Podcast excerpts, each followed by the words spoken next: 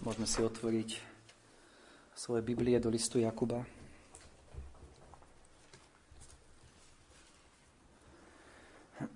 Dnes je to 34. krát, čo otvárame tento list. Pozeral som, že je to viac ako rok a 8 mesiacov, kedy sme začali preberať tento list a Bože milosti sa dnes uh, dostávame do posledných dvoch veršov a teda uzatvárame uh, tento nádherný list, aspoň teda pre mňa veľmi nádherný. A verše, ktoré máme dnes pred sebou, uh, sú verše 19 a 20. Moji bratia, keby niekto medzi vami zblúdil od pravdy a keby ho niekto obrátil, nech vie, že ten, kto obratil hriešníka od jeho blúdnej cesty, zachránil jeho dušu od smrti a prikrie množstvo hriechov. A keď sa pozeráme spätne na tento list, ako sme ho teda skoro rok aj 8 mesiacov otvárali, a nevideli sme v tomto liste nejaké ťažké teologické konštrukcie, hoci vieme, že všetko, čo Jakub písal, vychádzalo z hlbokej teológie, ktorú tento pastor uh, mal. Avšak videli sme Jakuba v tomto liste ako pastora, ktorý túži, aby kresťania, ktorým písal a ktorí to nemali ľahké, boli upevnení vo viere a aby z nich boli dospelí kresťania, zrelí kresťania, a Jakub si uvedomuje, že pevnosť alebo právosť našej viery sa nedokáže ináč ako tak, že táto viera bude preskúšaná, že prejde rôznymi skúškami. A ako sme čítali tento list, videli sme, že títo kresťania bez pochyby čelili rôznym vonkajším skúškam. Konec koncov boli to kresťania, ktorí boli rozptýlení z Jeruzalema kvôli prenasledovaniu. A v týchto skúškach sa mala dokázať ich viera. Avšak Jakub v tomto liste nehovorí iba o týchto vonkajších skúškach, ale rovnako e, poukazuje na rôzne hriešne správanie, ktoré vychádzalo z ich vlastných hriešných žiadostí. A, a konfrontuje ich týmito hriechami, ktoré videl v ich životoch. A chce, aby sa zastavili a spýtali sa, aká je moja viera. Aký som kresťan? Je moja viera živá? Je moja viera skutočná? A Jakub vie, že, že táto skutočnosť, táto rídzo, z našej viery, čo je naozaj tá najdôležitejšia otázka. Lebo či moja viera je práva a skutočná, alebo nie, je otázka života a smrti. A, a teda, či táto viera je práva, sa nedá zhodnotiť len na základe našich slov, na základe nášho význania. Ale právosť tejto viery sa musí ukázať v rôznych sférach nášho života. A k tomu viedol Jakub týchto kresťanov, ktorým písal. Videli sme tam rôzne oblasti. Niekedy sa nám zdalo, že ako keby v tom liste, ako keby to ani nesúviselo jedno s druhým. Do rôznych tém a oblasti života Jakub, Jakub písal. A teda Jakub kladie tieto otázky pre týchto ľudí začína s tým, že im hovorí, ako sa, ako sa zachováš, keď prídu vonkajšie ťažkosti do tvojho života. Čo budeš robiť? Uh, hovorí, ako budeš reagovať, keď zostaneš chudobný. Čítame, a ponížený brat, nech sa chváli svojou vysokosťou, a bohatý svojou poníženosťou, lebo sa pominie ako kvet trávy. Ako budeš reagovať, keď príde na teba obdobie, že zostaneš chudobný? Ako sa tvoja viera zachová? Ako bude vyzerať tvoj život, keď budeš bohatý? Keď pôjdeš obdobím prosperity? Upneš sa na tú prosperitu? Alebo zostaneš pri pánovi. A budeš si uvedomovať, že toto všetko pominie ako kvet trávy. Ako hľadíš na Boha, keď prídu skúšky? Hľadíš na Neho ako na toho, od ktorého pochádzajú iba dobré veci? Každé dobré danie a každý dokonalý dar zostupuje z hora od Otca svetiel, u ktorého nie je to zmeny alebo nejakého obratu zatvonenia. Je toto tvoj pohľad na Boha? Alebo ho vidíš ako niekoho zlého, ktorý ti chce zlé? Alebo ktorý ti chce zobrať nejaké dobré veci z tvojho života? Odpoveď na tú otázku ukazuje, ako mi na to moja viera. Ako reagujem na Božie slovo. Príjmam Božie slovo? Čítame vo verši 21. Preto zložiac každú špinu a zbytok zlosti, v tichej krotkosti príjmite vsadené slovo. Som ten, keď počúvam Božie slovo, keď ma konfrontuje Božie slovo, že sa mu podriadím, že ho príjmam, alebo sa búrim voči nemu.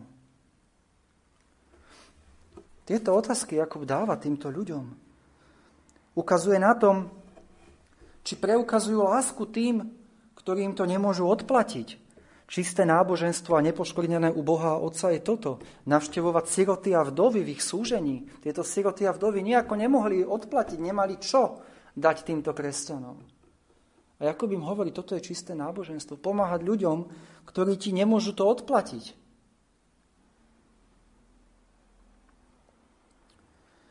A, a seba ostrihať nepoškvrneného od sveta. Je v tebe túžba zachovávať sa nepoškvrnený od sveta? Potom Jakub ďalej ich konfrontuje s inou oblasťou života. A videli sme tam situáciu, kedy prišiel bohatý človek, zámožný do zhromaždenia a prišiel chudobný a kresťania v tomto zhromaždení uprednostili toho bohatého, lebo si mysleli, že budú mať možno nejaký prospech z toho. Ale takto nekoná živá viera. A, a znova konfrontuje týchto ľudí a konfrontuje nás. Potom sa pýta, Jakub, miluješ svojho blížneho ako seba samého? Dodržiavaš ten kráľovský zákon lásky? Ďalej ich konfrontuje. Je tvoja viera sprevádzaná skutkami? Čo to prospeje, moji bratia, keď niekto hovorí, že má vieru a nemá skutkov? Či ho azda tá viera môže spasiť? Sprevádzajú tvoju vieru skutky, ovocie tejto viery? A ďalej, ďalej sa ich pýta, viete ovládať svoj jazyk? Vieš ovládať svoj jazyk? Ďalej sa ich pýta, aká je tvoja múdrosť? Je tvoja múdrosť z hora, alebo je tvoja múdrosť iba pozemská? Sú v tebe sebecké ambície? Miluješ Boha viac ako tento svet? Cudzoložníci a cudzoložnice, či vy neviete, že priateľstvo sveta je nepriateľstvom s Bohom? Tedy ktokoľvek by chcel byť priateľom sveta, stáva sa nepriateľom Božím. Plánuješ svoju budúcnosť s ohľadom na Božiu vôľu, keď robíš rôzne rozhodnutia? Čítame vo verši 13, 4. kapitole. Nože teraz vy, ktorí hovoríte, dnes alebo zajtra pôjdeme do toho alebo toho mesta a pobudneme tam rok a budeme kupčiť a získame. Vy, ktorí neviete, čo bude zajtra, lebo veď aký je váš život, lebo ste parou, ktorá sa málo ukáže a potom iste, mizne. Namiesto toho, čo by ste mali hovoriť, keď bude pán chcieť a budeme žiť, aj učiníme toto alebo tamto. Každý z nás v živote robí rôzne rozhodnutia je v týchto rozhodnutiach prítomný, je prítomná Božia vôľa? Keď robíme rozhodnutie akékoľvek v našom živote, pýtame sa Boha na jeho vôľu? Toto hovorí o tom, aká je naša viera. Kde si hromadíš poklady? Sú tvoje poklady na tejto zemi? Alebo si hromadíš poklady v nebi? Je tvoje áno, áno a tvoje nie, nie? Hovoríš pravdu svojimi ústami? Vybral som niektoré skúmajúce otázky. ktoré nám Jakub dáva v tomto liste. A prečo to Jakub robí? Prečo Jakub týmto kresťanom? Sú to ťažké veci. Konfrontoval ich s rôznymi ťažkými vecami a hriechmi v ich životoch. Prečo to robí? A odpoveď je, robí to preto, lebo mu záleží na ich dušiach. Lebo Jakubovi záleží na živote týchto kresťanov. Jakub vie, že nie je dôležité, koľko ľudí je v cirkevnom zbore. Ale je dôležité, či títo ľudia majú živú, skutočnú a pravú vieru. A prečo teda Jakub ukazuje na tieto oblasti rôzne v ich živote a v živote cirkevného zboru, kde zblúdili od pravdy, kde sa odchýlili. Robí to preto, lebo ich chce nejako potrestať, lebo chce na nich vyliať svoj hnev, chce, aby boli nejakí frustrovaní, chce, aby uh, chce ich nejako ponížiť. Vôbec nie. Píše im preto, aby ich obra- odvrátil od tejto blúdnej cesty. To je ten zámer, ktorý má. Aby ako kresťania, ktorí zblúdili v týchto oblastiach, aby sa vrátili k Bohu.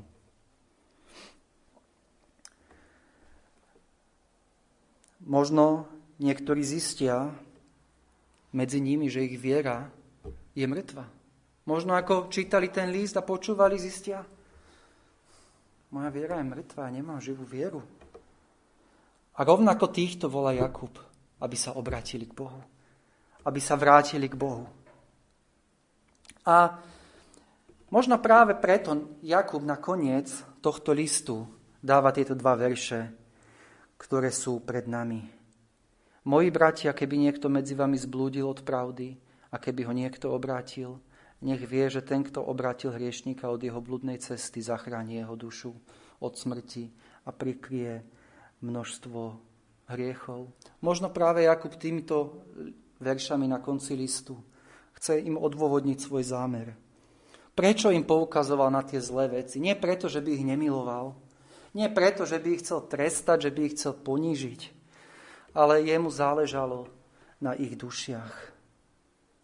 Ako keby v týchto posledných veršoch chcel im to zdôvodniť. Moji bratia, keby niekto medzi vami zblúdil od pravdy. A keby ho niekto obrátil. A toto robil Jakub v tomto liste. Chcel týchto ľudí, ktorí zblúdili od pravdy v rôznych tých oblastiach života, chcel ich obrátiť. Obrátiť späť k Bohu. Avšak verím, že z týchto posledných dvoch veršov sa môžeme naučiť o mnoho viac. Takže poďme už do týchto posledných dvoch veršov. A vidíme v týchto veršoch dvoch ľudí, Vidíme tu človeka, ktorý zblúdil od pravdy. Čítame, keby niekto medzi vami zblúdil od pravdy. Takže je tu človek, ktorý zblúdil od pravdy. A potom tu vidíme človeka, ktorý obrátil tohto, tohto človeka, ktorý zblúdil od jeho blúdnej cesty. O tom čítame. Nech vie, že ten, kto obrátil hriešnika od jeho blúdnej cesty. Takže máme tu dvoch ľudí.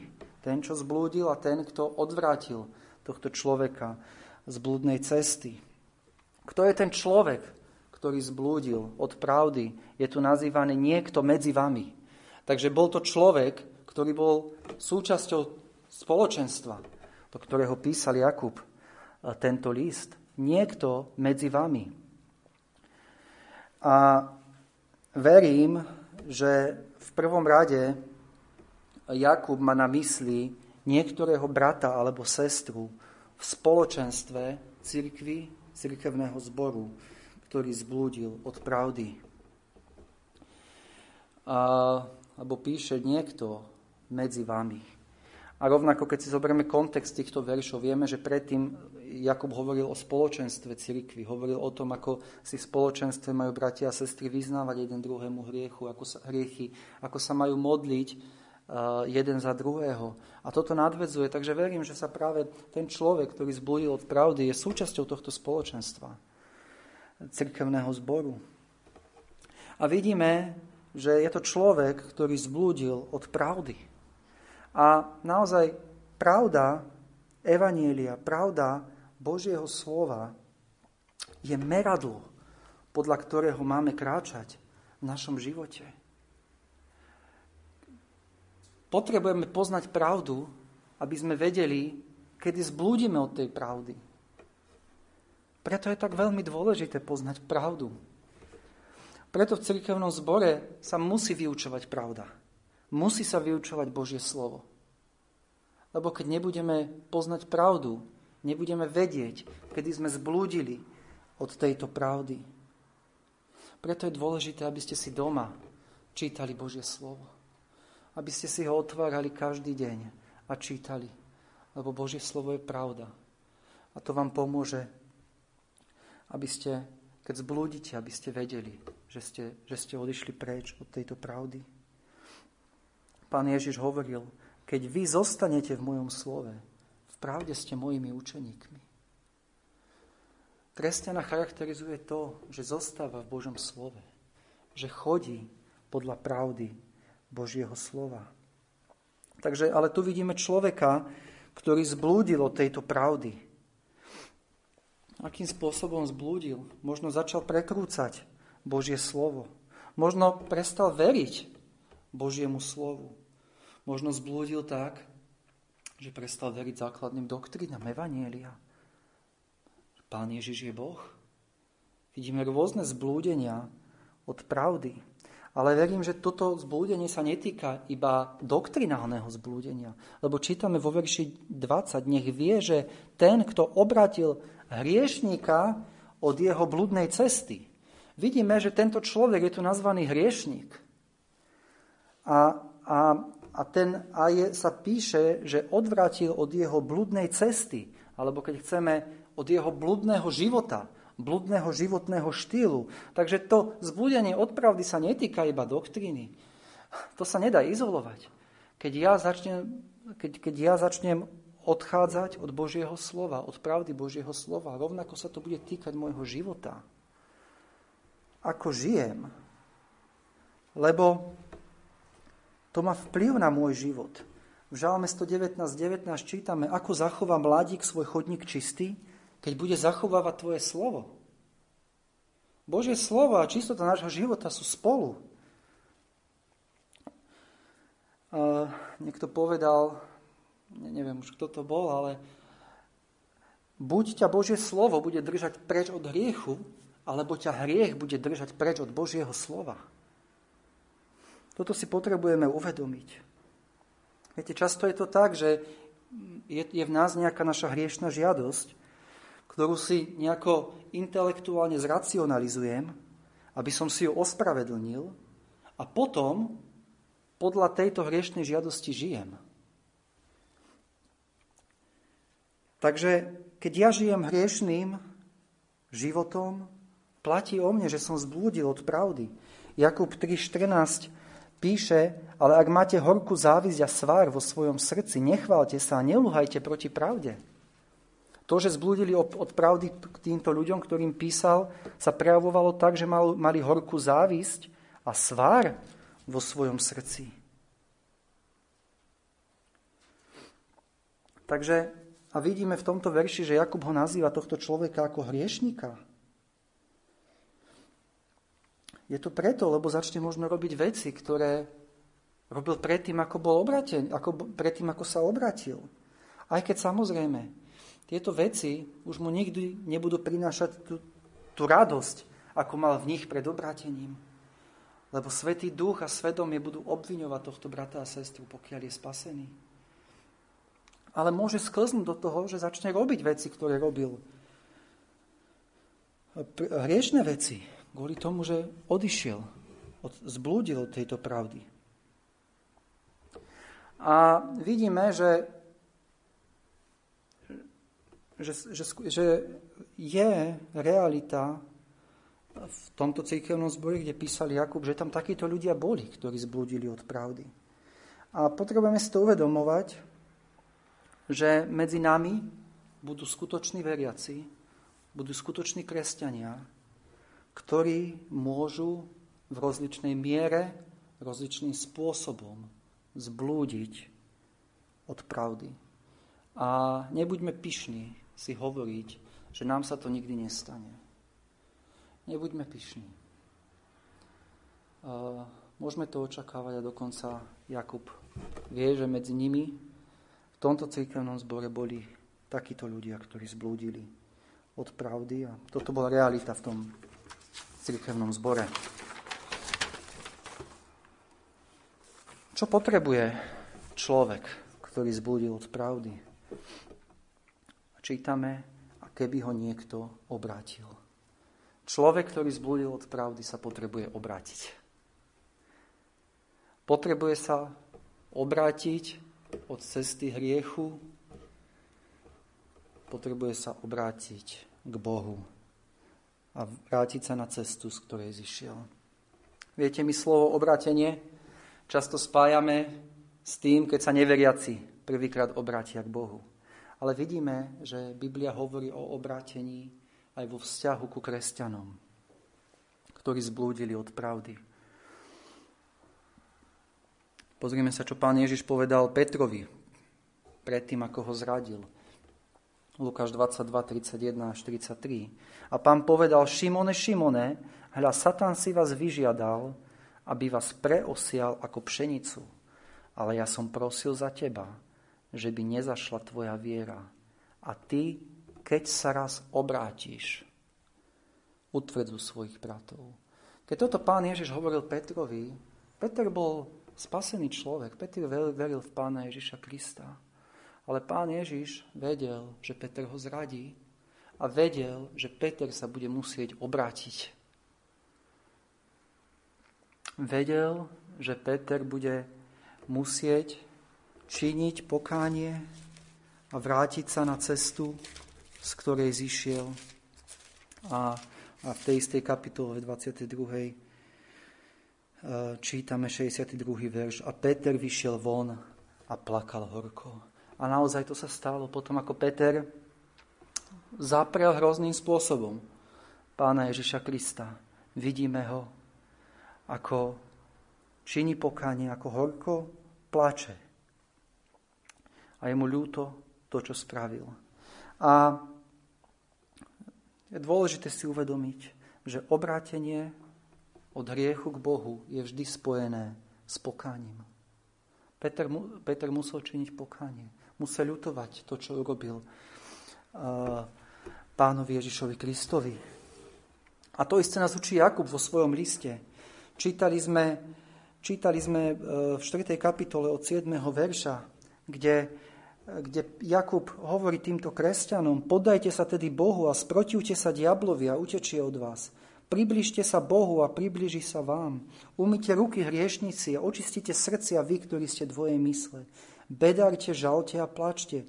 Váš smiech nech sa obráti v žalosť a radosť zronenosť. Poníšte sa pred tvarou pánovou a povýši vás. Toto je všetko volanie k pokániu. Pokánie, ktoré je spojené s obrátením od hriechu späť k Bohu. Tam, kde nie je pokánie, nikdy nebude obrátenie. Či je to prvé obrátenie, keď ako neveriaci sa, idem, sa obraciam k Bohu, ale rovnako keď ako kresťan sa obraciam k Bohu. Bez pokánia to nikdy nejde. A teda vidíme, že obratenie sa týka kresťanov. A nie je to raz. Každý z nás, mnohokrát v našich životoch, za každým, keď zblúdime od pravdy, potrebujeme obratenie. Potrebujeme sa obrátiť k Bohu. Činiť pokánie a obrátiť sa k Bohu. Ako sa toto obrátenie deje? A čítame v našom verši. A keby ho niekto obrátil, nech vie, že ten, kto obrátil hriešnika od jeho bludnej cesty, zachránil jeho dušu od smrti a prikrie množstvo hriechov.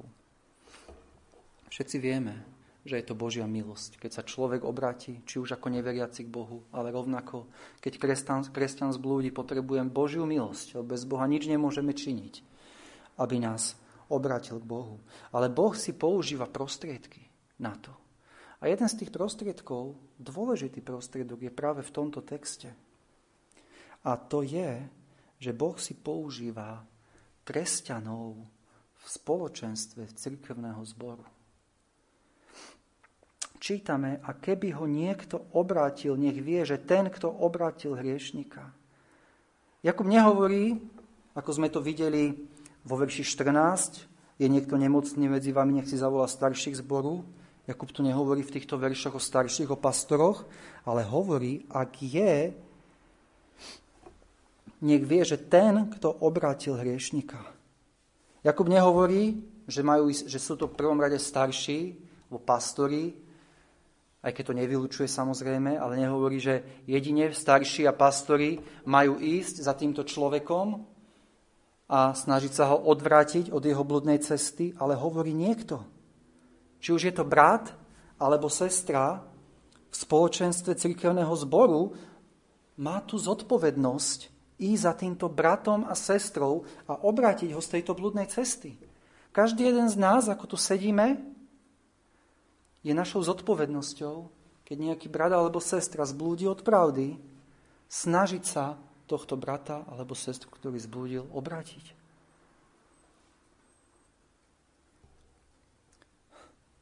Neznamená to, áno, niekto to má urobiť, ale ja nie.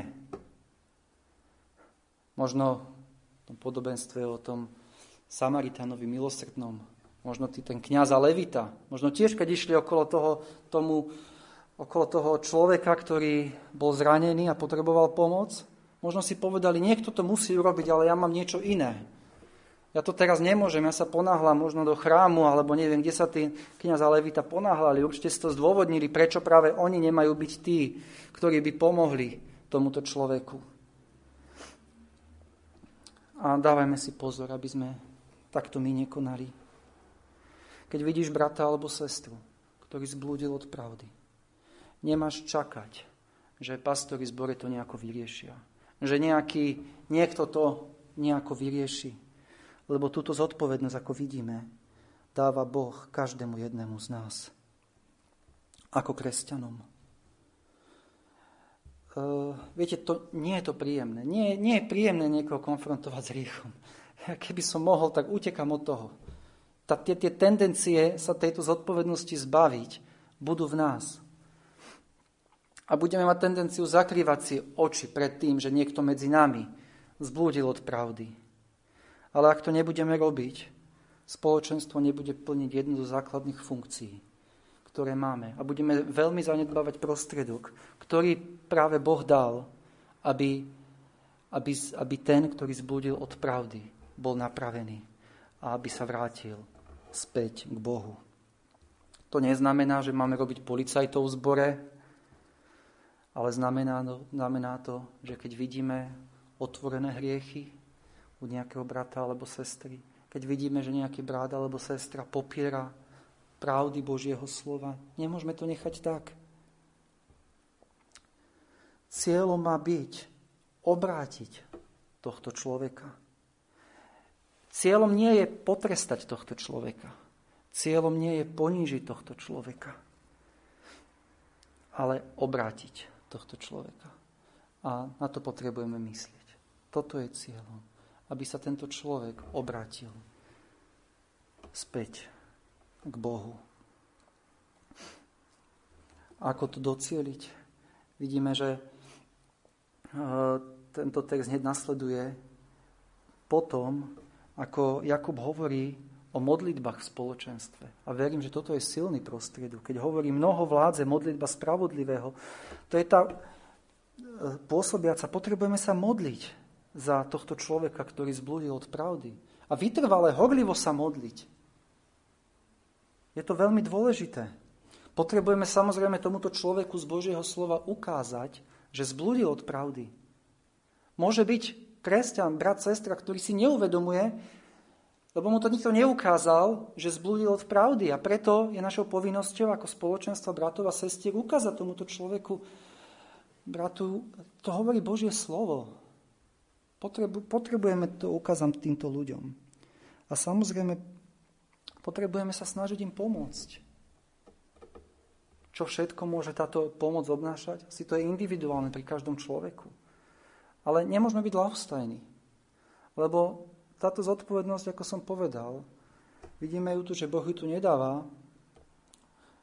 len na starších, na, na pastorov, na, e, na mužov v cirkevnom zbore, ale na každého kresťana v spoločenstve e, cirkevného zboru. A potom samozrejme tento text má veľa aplikácií. Ako, ako cirkevný zbor, ako spoločenstvo by sme nemali zabúdať na tých napríklad, čo kedysi k nám chodili a odišli.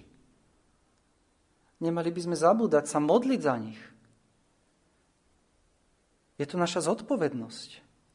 Modlíme sa horlivo za ľudí, ktorí tu kedysi napríklad chodili a už nechodia, odišli. Možno máme príležitosť ich nejakým spôsobom kontaktovať a pomôcť im. To všetko zahrňa to obrátiť tohto, tohto človeka, od, od, od, keď sa zdialil od pravdy. Viete, nikto z nás nepochybuje, že je poslaním každého kresťana privádzať hriešnikov k obráteniu. Ale tento text nás učí, že rovnakú povinnosť máme voči bratom a sestrám. Nie len voči neveriacim. A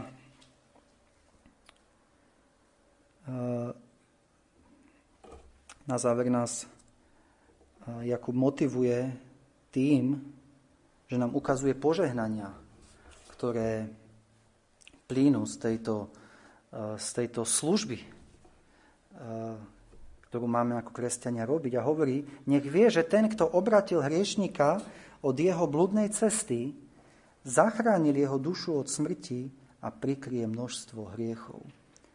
Vidíme, že táto služba je nesmierne dôležitá. Ide tu o záchranu duše.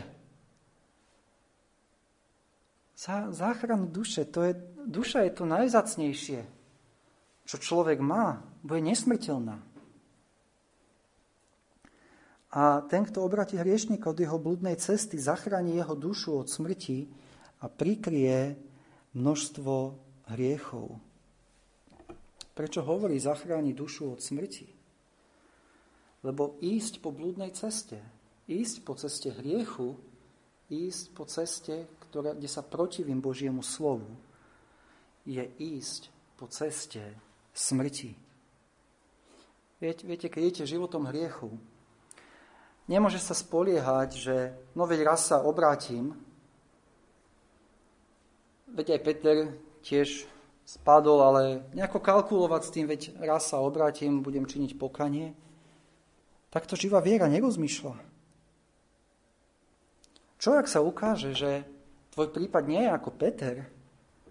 Odkiaľ vieš, že tvoj prípad nie je ako prípad Judaša? Že cesta po ktorej ideš a život, ktorý žiješ, je, je široká cesta a nikdy si spasiteľa neveril. A táto cesta vedie do väčšného zahynutia. Takže nemôžeme s tým kalkulovať. A ja som sa pred desiatimi rokmi obratil a Boh ma zachová. Áno, teraz síce idem hriechom, ale veď ja to raz vyznám a Boh mi odpustí. Tak to viera nikdy nerozmýšľa.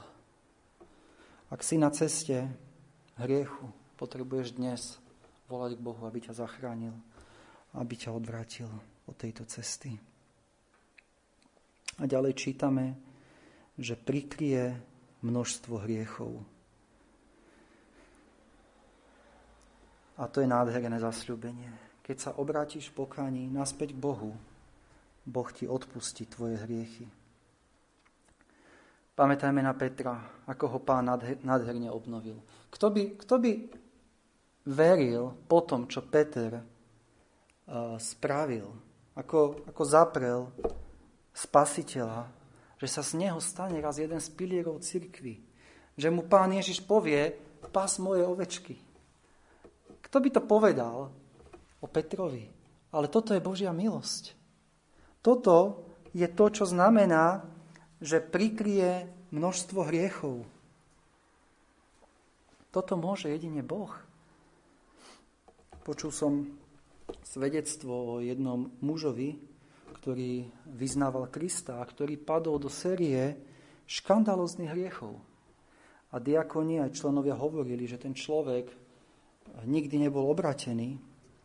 Zdá sa, že vykonali cirkevnú disciplínu v tomto zbore, vylúčili ho zo zboru a uzavreli to tak, že nebol nikdy obrátený, skončil vo svete ako tragický prípad. A pastor tohto zboru, Martin Lloyd Jones, im však povedal, dajte mu čas, počkajte.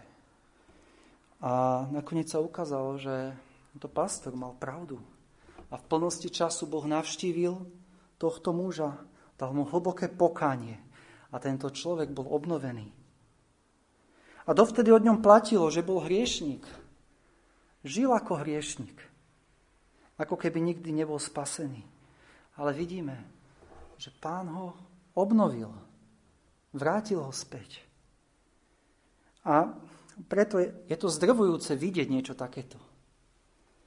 A to veľmi prekvapí a zraní, keď toto vidíme okolo nás. Ale ja to preto, aby sme sa nevzdávali rýchlo bojovať a zápasiť v modlitbách a keď je aj iná možnosť za týchto ľudí, ktorí zblúdili od pravdy, lebo je to naša povinnosť. Čítame, že prikrie množstvo hriechov. U Boha je dostatok milosti pre každého hriešnika činiaceho pokanie. Viete, my nemusíme v zúfalstve kričať ako Ezau, keď volal k Izákovi, či máš len toto jedno požehnanie? Máš len toto jedno. U Boha to tak nie je. Áno, Izak mal len to jedno požehnanie, ale nie tak u Boha. Boh má dosť milosti pre každého hriešnika, ktorý činí pokanie. No verím, že medzi tými, ktorí počúvali tento Jakubov list, boli aj takí, ktorí nemali živú vieru v Krista. A možno aj túto kázeň počúva niekto, kto ešte nepozná lásku spasiteľa vo svojom živote. A teraz chcem hovoriť k vám, lebo sa jedná o záchranu vašej duše. Toho najzacnejšieho, čo máte. A potrebujete vedieť, že Biblia nás učí, že my všetci sa rodíme na tento svet ako tí, ktorí sme zblúdili od pravdy, ako tí, ktorí odmietame Božie slovo. Ako tí, ktorí sa mu nechceme podriadiť. Nechceme, aby Boh hovoril do našich životov. Žijeme si svoje životy v klamstve, myslíme si, aký sme dobrí, myslíme si, aký sme spravodliví, myslíme si, že náš život je v poriadku, máme klamlivé predstavy o Bohu. To je náš, to je náš stav, akom sa rodíme na tento svet, akom žijeme, pokiaľ nás Boh nenavštívi zablúdení a zblúdení od pravdy.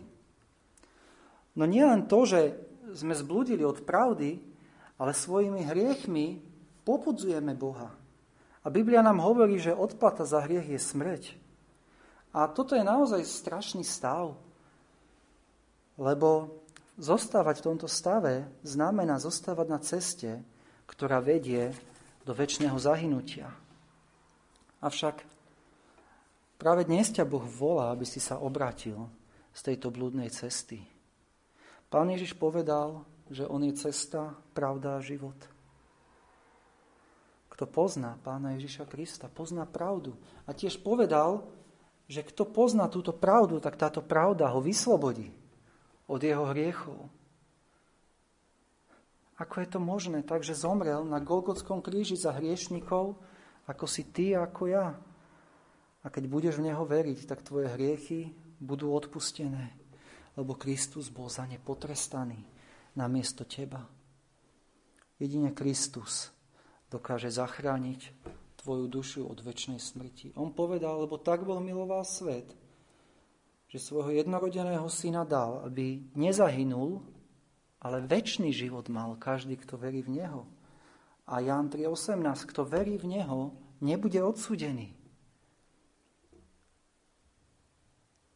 ak sa obrátiš k Bohu vo viere a pokáni. On ti odpustí tvoje hriechy a prikrie množstvo hriechov. Možno si povieš, ale to je toľko hriechov v mojom živote, čo som spáchal. To je také množstvo, že tie mi už nikto nemôže odpustiť. Ale pozrieme sa, čo hovorí Jakub. Prikrie, nehovorí iba, že prikrie a odpustí hriechy, ale zámerne Jakub hovorí, prikrie množstvo hriechov. Množstvo. Hoci je, naše hriech, hoci je našich hriechov množstvo a sú mnohé, predsa môžu byť všetky odpustené. Prikryté. To znamená, že Boh ich už nevytiahne proti tebe.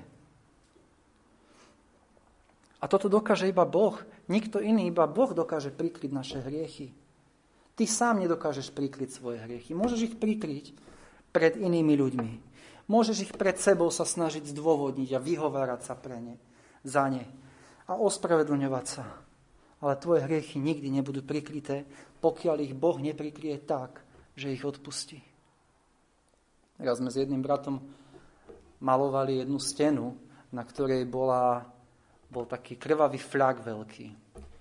A niekoľkokrát sme sa ho snažili pretrieť. A už to vyzeralo, že je prekrytý. A keď to vyschlo, stále tá farba, tá krv vyšla na vonok. A nedalo sa to prekryť. A rovnako naše hriechy môžeme ich prekrývať my sami, akokoľvek chceme. Nikdy ich neprikrieme, pokiaľ ich Boh neodpustí. V Micheáši, v Michášovi 7.19 čítame a zahodíš všetky ich hriechy do hlbín mora. To je nádherné, nádherné vyjadrenie. Lebo to, čo je v hlbinách mora, je zabudnuté. Je navždy preč. A čítame, že toto Boh robí s našimi hriechmi, keď nám ich odpúšťa. Sú navždy preč. Viete, keď vám niečo spadlo, ak ste boli na dovolenke pri mori, keď vám niečo spadlo do mora, ste povedali, tak to už je preč. Môžete sa pozrieť, ak sa to potápa, potápa, potápa, potom to zmizne. A už to nie je.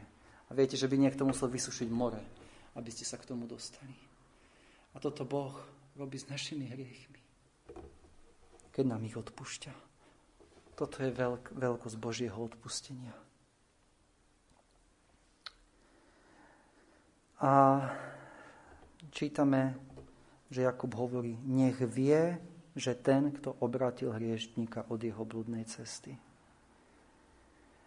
A Jakub chce, aby sme si tieto požehnania, ktoré prináša obrátenie, záchrana duše od, od smrti, prikrytie hriechov, aby sme si uvedomovali tú nádheru toho, keď, keď obrátime človeka späť uh, k Bohu.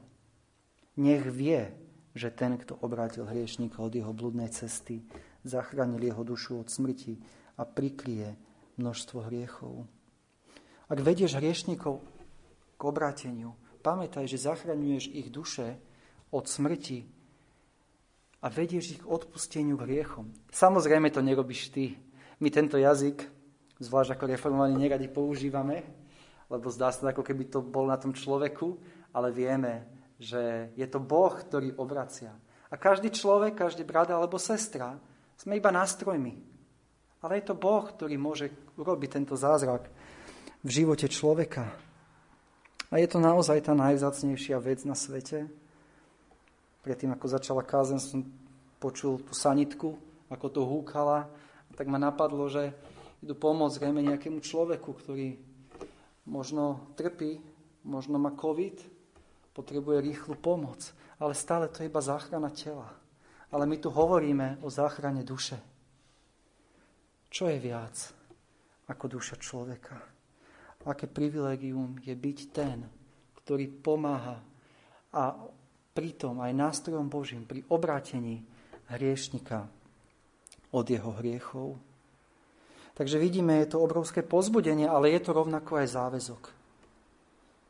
Je to zodpovednosť, ktorú Boh nám dal všetkým, ako kresťanom.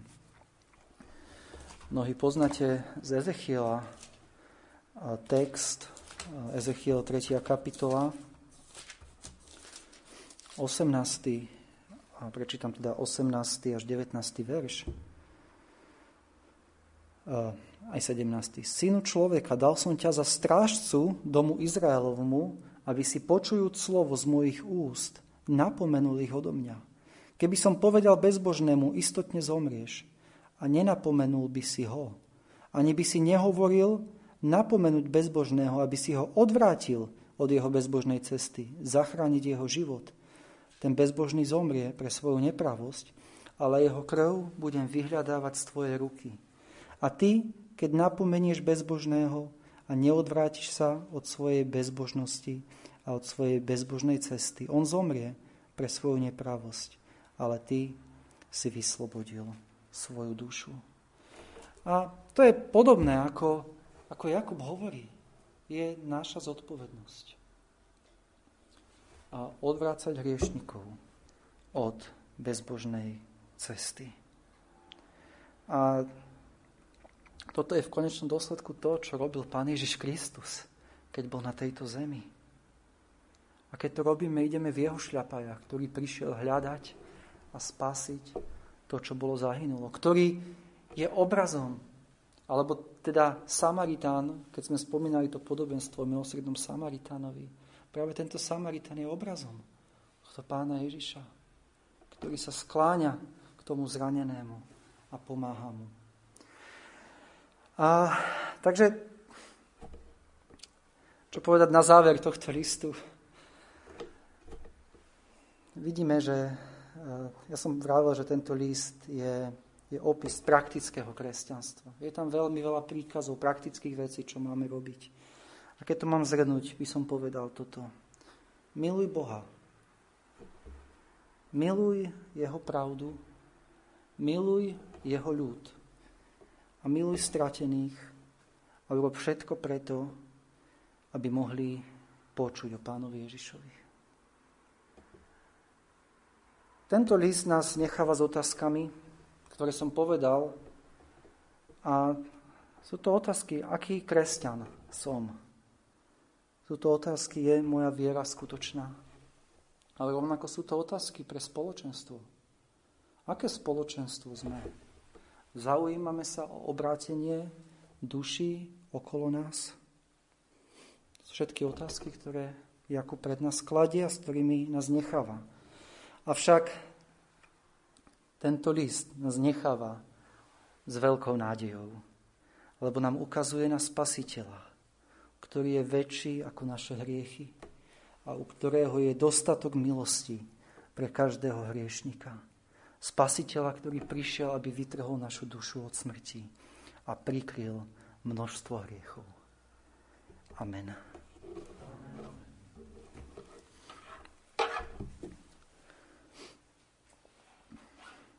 Ďakujeme Ti, drahý nebeský oče, že sme z Tvojej milosti mohli preberať tento list, že si nám ho tu nechal e, pre naše poučenie a aby si, Pane, skrze svojho svetého ducha aj cez tento list konal v našich životoch.